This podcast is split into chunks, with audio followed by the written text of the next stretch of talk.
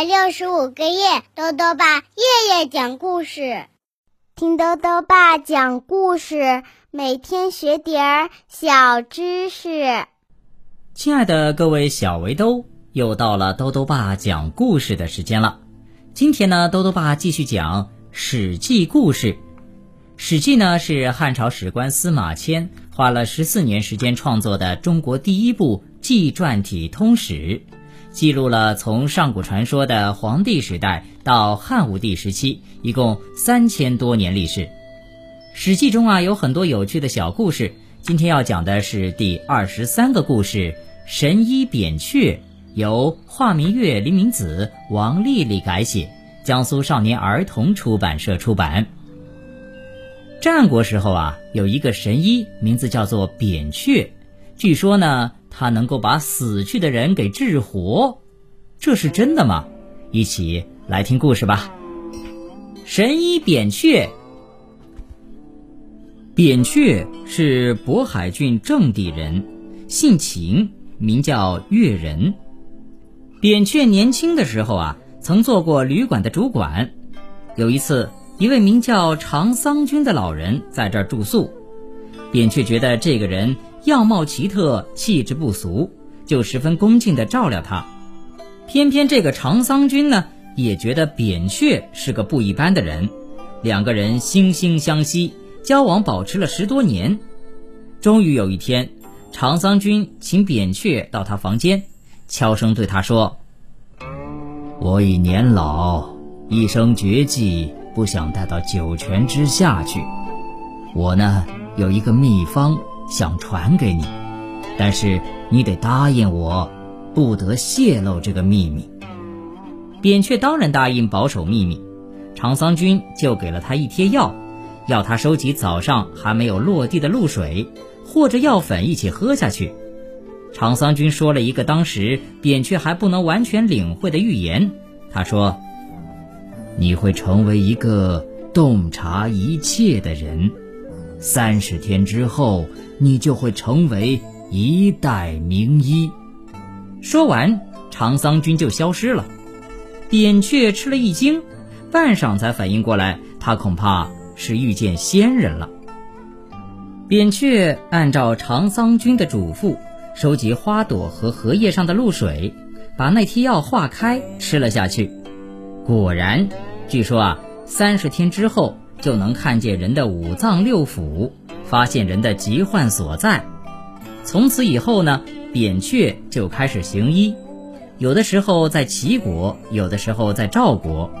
扁鹊是他在赵国行医时所用的名字。有一次，扁鹊路过虢国，听到宫廷内外一片痛哭之声，一问才知道虢国太子刚刚患病去世了。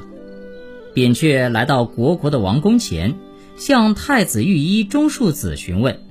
他说：“太子究竟得了什么病才会突然不行了呢？”钟庶子拱手答道：“这太子患的是气血不和的疾病，正气没能压倒邪气，邪气积聚又不能发散，使得阳脉松弛而阴脉紧束，以至于突然昏倒而死啊！”扁鹊听了忙问：“那他死了有多久了？已经被收敛入关了吗？”钟庶子说：“还没有入关呢，因为他从死去到现在还没到半天。”扁鹊思量片刻，赶上来深深地鞠了一躬，说：“请您马上禀告国君，就说我扁鹊有办法救活太子，事不宜迟，请让国君允许我马上去见太子。”钟庶子也是当时的名医，听到扁鹊这样说，就有些不高兴了，怪他吹牛。钟庶子说：“我只听过古代神医渔夫有起死回生的本事，可他那套本事哪能是凡人所为呢？据说他只需切脉就可以看出病症所在，治病时可以不用真实汤药，顺着身体的穴路就能剖开内脏。如果您的医术能达到这样，那么让太子复活才有可能，否则您的大话只能去骗骗出生的婴孩呀。”扁鹊并没有被激怒，他从容不迫地说：“您说的这些医疗方法就好像是从竹管里去看天，从木缝里去赏雕纹，没有什么全局观念。我的医疗方法嘛，并不完全仰仗切脉理、观气色、听声音、看形态，我是凭着对病人外表的全面观察来推断内在的病因。人的身体如果有病，必然会从外表显露出来，凭这些显露出来的东西，医生哪怕在1000里路以外也能准确地诊断病人。我对病人的诊断方法不止一个，所以不会让自己停留在一个角度。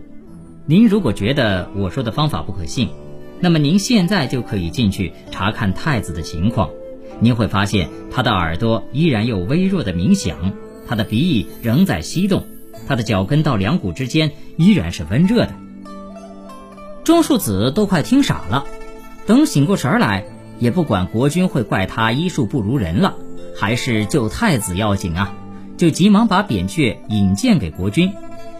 国君不顾礼仪，一路拉扁鹊小跑去到太子跟前。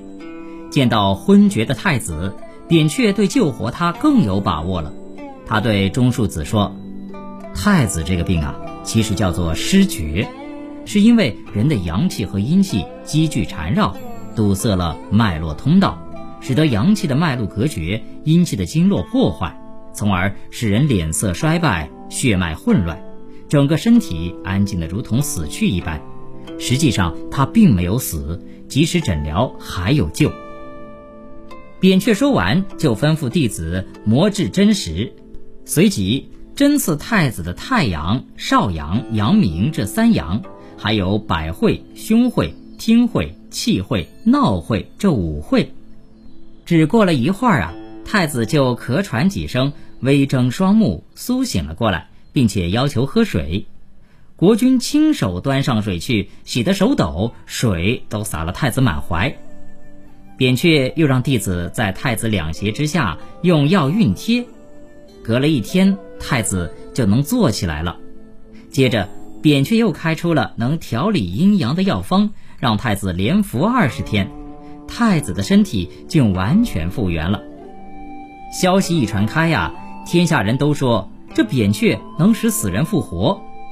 扁鹊却谦虚地说：“这太夸张了，我哪能有这样的本事啊？太子本来就是活着的，我只不过是让他醒过来罢了。”扁鹊回到齐国，这时的齐国国君呢，叫齐桓公，也叫蔡桓公。他显然听说了他治好了国太子的事儿，就召见了扁鹊，留他吃饭。席间，扁鹊对蔡桓公察言观色，忽然问道：“国君啊，您最近身体有所不适吗？”蔡桓公哈哈大笑说：“哈哈哈，我没有什么不舒服呀，吃得下睡得着啊。”扁鹊严肃地说：“不，您已经得了病了，只不过现在病灶在皮肤和肌肉之间，马上医治并无大碍，要是置之不理的话，恐怕会越来越严重啊。”蔡桓公不相信，说：“我没有病。”扁鹊告辞之后，蔡桓公还对周围的人说：“你们瞧瞧，所谓名医啊，都是好大喜功，总是医治一些本来就没有病的人，以此呢来显示自己诊疗的才能。”周围的大臣和随从纷纷附和，蔡桓公就更加不把扁鹊的告诫当一回事了。单说扁鹊离了蔡桓公之后，总觉得心神不宁，老是牵挂他的病情。5天之后呢，又去拜见，观察蔡桓公的面色之后，扁鹊的语气更为沉重了。他说：“您的病灶现在已经入侵到血脉之中，如果不加治疗，病情将会更加严重的。”蔡桓公仍然说：“我哪里有病嘛，先生你不要危言耸听啦。”扁鹊只有默默告辞。又过了5天，扁鹊再次拜见蔡桓公，对他说：“君王的病情发展得很快，现在已经在肠胃之间，您还不想抓紧最后的时机治疗吗？”蔡桓公索性不去理他。扁鹊不得不黯然告退。又过了5天，扁鹊在宫门之外见到蔡桓公的仪仗，一见到他的模样转身就跑。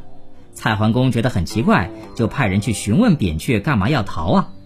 扁鹊说，病在皮肉之间的时候，让病人服些汤药，在胁下肚脐之间贴些膏药，就可以治愈。病在血脉之间，依靠针刺和砭石的效力仍然能够治愈。病在肠胃之中，依靠药酒的力道仍然可以驱病延年。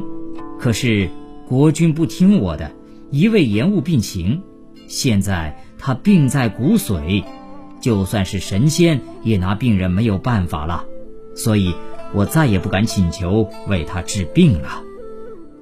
蔡桓公听了之后呢，还哈哈笑了一阵，说，哎呀，这扁鹊的大话倒是挺能唬人的，你们看他已经把寡人说成是没治了，寡人不还是挺好的吗？但是就在说完这一席话的时候，一股奇异的不安之感突然袭扰了蔡桓公，让他坐卧不宁。果然5天之后，蔡桓公就突然身体不适，患了重病，太医们都束手无策。蔡桓公赶紧派人去寻找扁鹊，而扁鹊却早已逃得无影无踪了。蔡桓公不久之后就病死了。好了，小围兜，神医扁鹊这个史记故事啊，到这里呢就讲完了。下面呢又到了我们的小知识环节。今天啊，兜兜爸要讲的问题是，人的5脏6腑是指什么？兜兜爸告诉你啊，5脏6腑是人体脏器的总称。5脏呢是指心、肝、脾、肺、肾，与之相对应的6腑是指胆、小肠、大肠、胃、膀胱，还有一种特殊的腑称为三焦。最后呢，又到了猜谜时间了。今天的谜面是这样的：前翅呈鞘，后翅长，体壁坚硬，黑又亮，自幼生来好玩分，夫妻推求为儿忙。打一动物。再说一遍：前翅呈鞘，后翅长，体壁坚硬，黑又亮，自幼生来好玩分，夫妻推求为儿忙。打一动物。你猜到了吗？如果想要告诉兜兜爸，就到微信里来留言吧。要记得兜兜爸的公众号哦，查询兜兜爸讲故事这6个字就能找到了。好了，我们明天再见。